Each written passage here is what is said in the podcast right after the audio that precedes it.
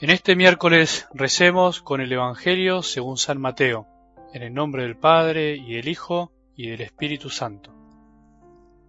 Jesús dijo a sus discípulos, No piensen que vine para abolir la ley y los profetas.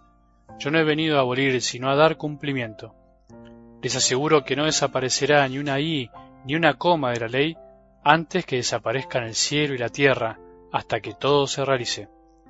El que no cumpla el más pequeño de estos mandamientos y enseña a los otros a hacer lo mismo, será considerado el menor en el reino de los cielos. En cambio, el que los cumpla y enseñe, será considerado grande en el reino de los cielos. Palabra del Señor.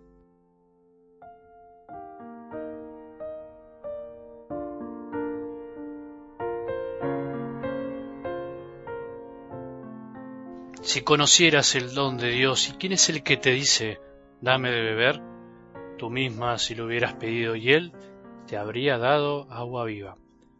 El mayor esfuerzo que tenemos que hacer en nuestra vida de fe muchas veces no es tanto poner el acento en el hacer, valga la redundancia, sino en descubrir, en el reconocer, en conocer los dones que Dios permanentemente nos da y están ocultos a nuestros ojos reconocerlos con el corazón y la cabeza. Siempre es mayor la obra de Dios en nosotros que la obra de nosotros con Dios. Tenemos que volver a eso en la iglesia, tenemos que volver a la primacía de Dios, de la gracia, tenemos que escaparle al voluntarismo, tenemos que escaparle al activismo, tenemos que escaparle a todos los ismos, todas las exageraciones que no nos hacen bien, que nos hacen ir de un lado hacia el otro sin encontrar el equilibrio, sin encontrar paz y serenidad para vivir la fe.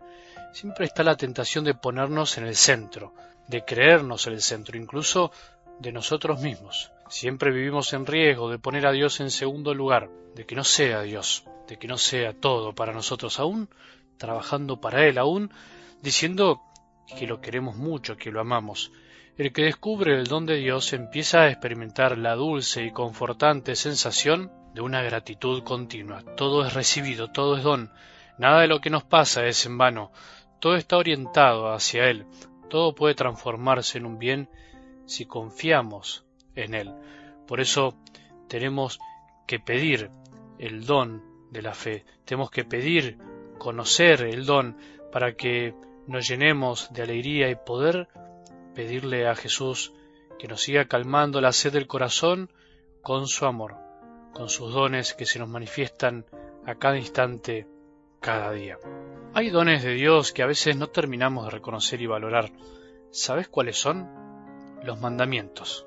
¿Cómo los mandamientos? Si para la palabra de Dios los mandatos, sus mandatos, siempre fueron un don, un regalo, una guía. Todo lo que nos han enseñado que no colabora a pensar así es un error es un desvío. Los mandamientos son un don de Dios para nuestra vida, son faros de luz en nuestras vidas, para vos, para mí, para tus hijos. Así es como que hay que enseñarlos.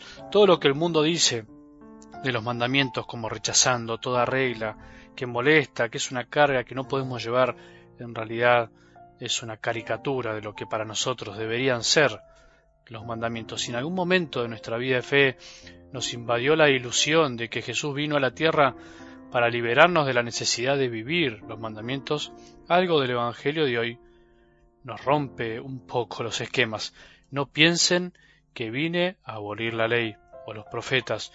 Yo no he venido a abolir sino a dar cumplimiento. No piensen eso, no piensen así, diríamos nosotros. No pienses así, no piensen que es tan fácil. No sean extremistas, no se vayan a los extremos. Al contrario, no vine a desecharlos, sino a enseñarles a vivir la ley. En realidad, Jesús como Hijo del Padre vino a liberarnos de la esclavitud del cumplimiento sin corazón, de un cumplimiento vacío de amor, del cumplimiento que busca calmar una culpa, del cumplimiento que no mira el corazón de Dios, sino el propio corazón. Si ya desde el mismo Evangelio aparecen estas palabras de Jesús, quiere decir que siempre existe ese peligro de que ante la novedad querramos a veces desechar lo anterior como ya superado. Es la gran tentación de la Iglesia también, caer en los extremos, cumplir sin corazón o dejar de cumplir, hacerlo a mi manera. No, mejor cumplirlos con amor. Los mandamientos, la ley de Dios del Antiguo Testamento no es para desecharla, sino para superarla y vivirla como Jesús nos enseña. Por eso San Pablo, sintetizando toda esa idea, nos dirá, amar es cumplir la ley entera. Si no agregamos la sal del amor a nuestras obras, no somos nada. No somos cristianos, somos cumplidores de una ley. Si dejamos de cumplir los mandamientos, chapeando, por decir así, mostrando eh, que no los, no los cumplimos con la excusa del amor, en realidad no estamos amando. La sal da sabor y desaparece entre la comida, no se ve. El amor al Padre debe ser la sal escondida de nuestras obras, de nuestro modo de ser, de nuestro ser hijos de Dios, que le da sentido al vivir sus mandamientos. Ese es el desafío de nuestra vida, liberarnos de vivir una relación con Dios que se basa en el miedo, en el cumplir por cumplir, en el cumplir como me lo dijeron, en el cumplir porque me conviene, en el cumplir porque así seré más bueno, en el cumplir para quedarme tranquilo. No, nada de eso. Y al mismo tiempo corregirnos si pensamos que liberarse, entre comillas, es no escuchar los mandamientos o desechar los mandamientos como si fueran normas que ya no van, que ya no sirven para el mundo de hoy, que hay que adecuar y cambiar. Los dos extremos hacen mal, son un engaño, se tocan entre ellos. Pidámosle hoy a Jesús, el Hijo que nos enseña a vivir como hijos libres, a que el amor sincero sea el que nos impulse a no tirar los mandamientos por el balcón, creyendo que ya pasaron de moda, pero que al mismo tiempo nos ayude a vivir más allá de ellos, sabiendo que el amor debe regir nuestra vida, amando de verdad, salando nuestras obras con ese condimento que nos da la verdadera libertad. Pidámosle al Señor que nos dé de beber, que nos dé su agua viva, que nos calma la sed del corazón, esa agua que nos permitirá vivir los mandamientos como Él quiere, amando, llevando esa carga del amor con alegría, aunque a veces cueste. Esa es la sed en el fondo que tenemos, la sed de amar como Dios ama. Que tengamos un buen día y que la bendición de Dios, que es Padre misericordioso, Hijo y Espíritu Santo, descienda sobre nuestros corazones y permanezca para siempre.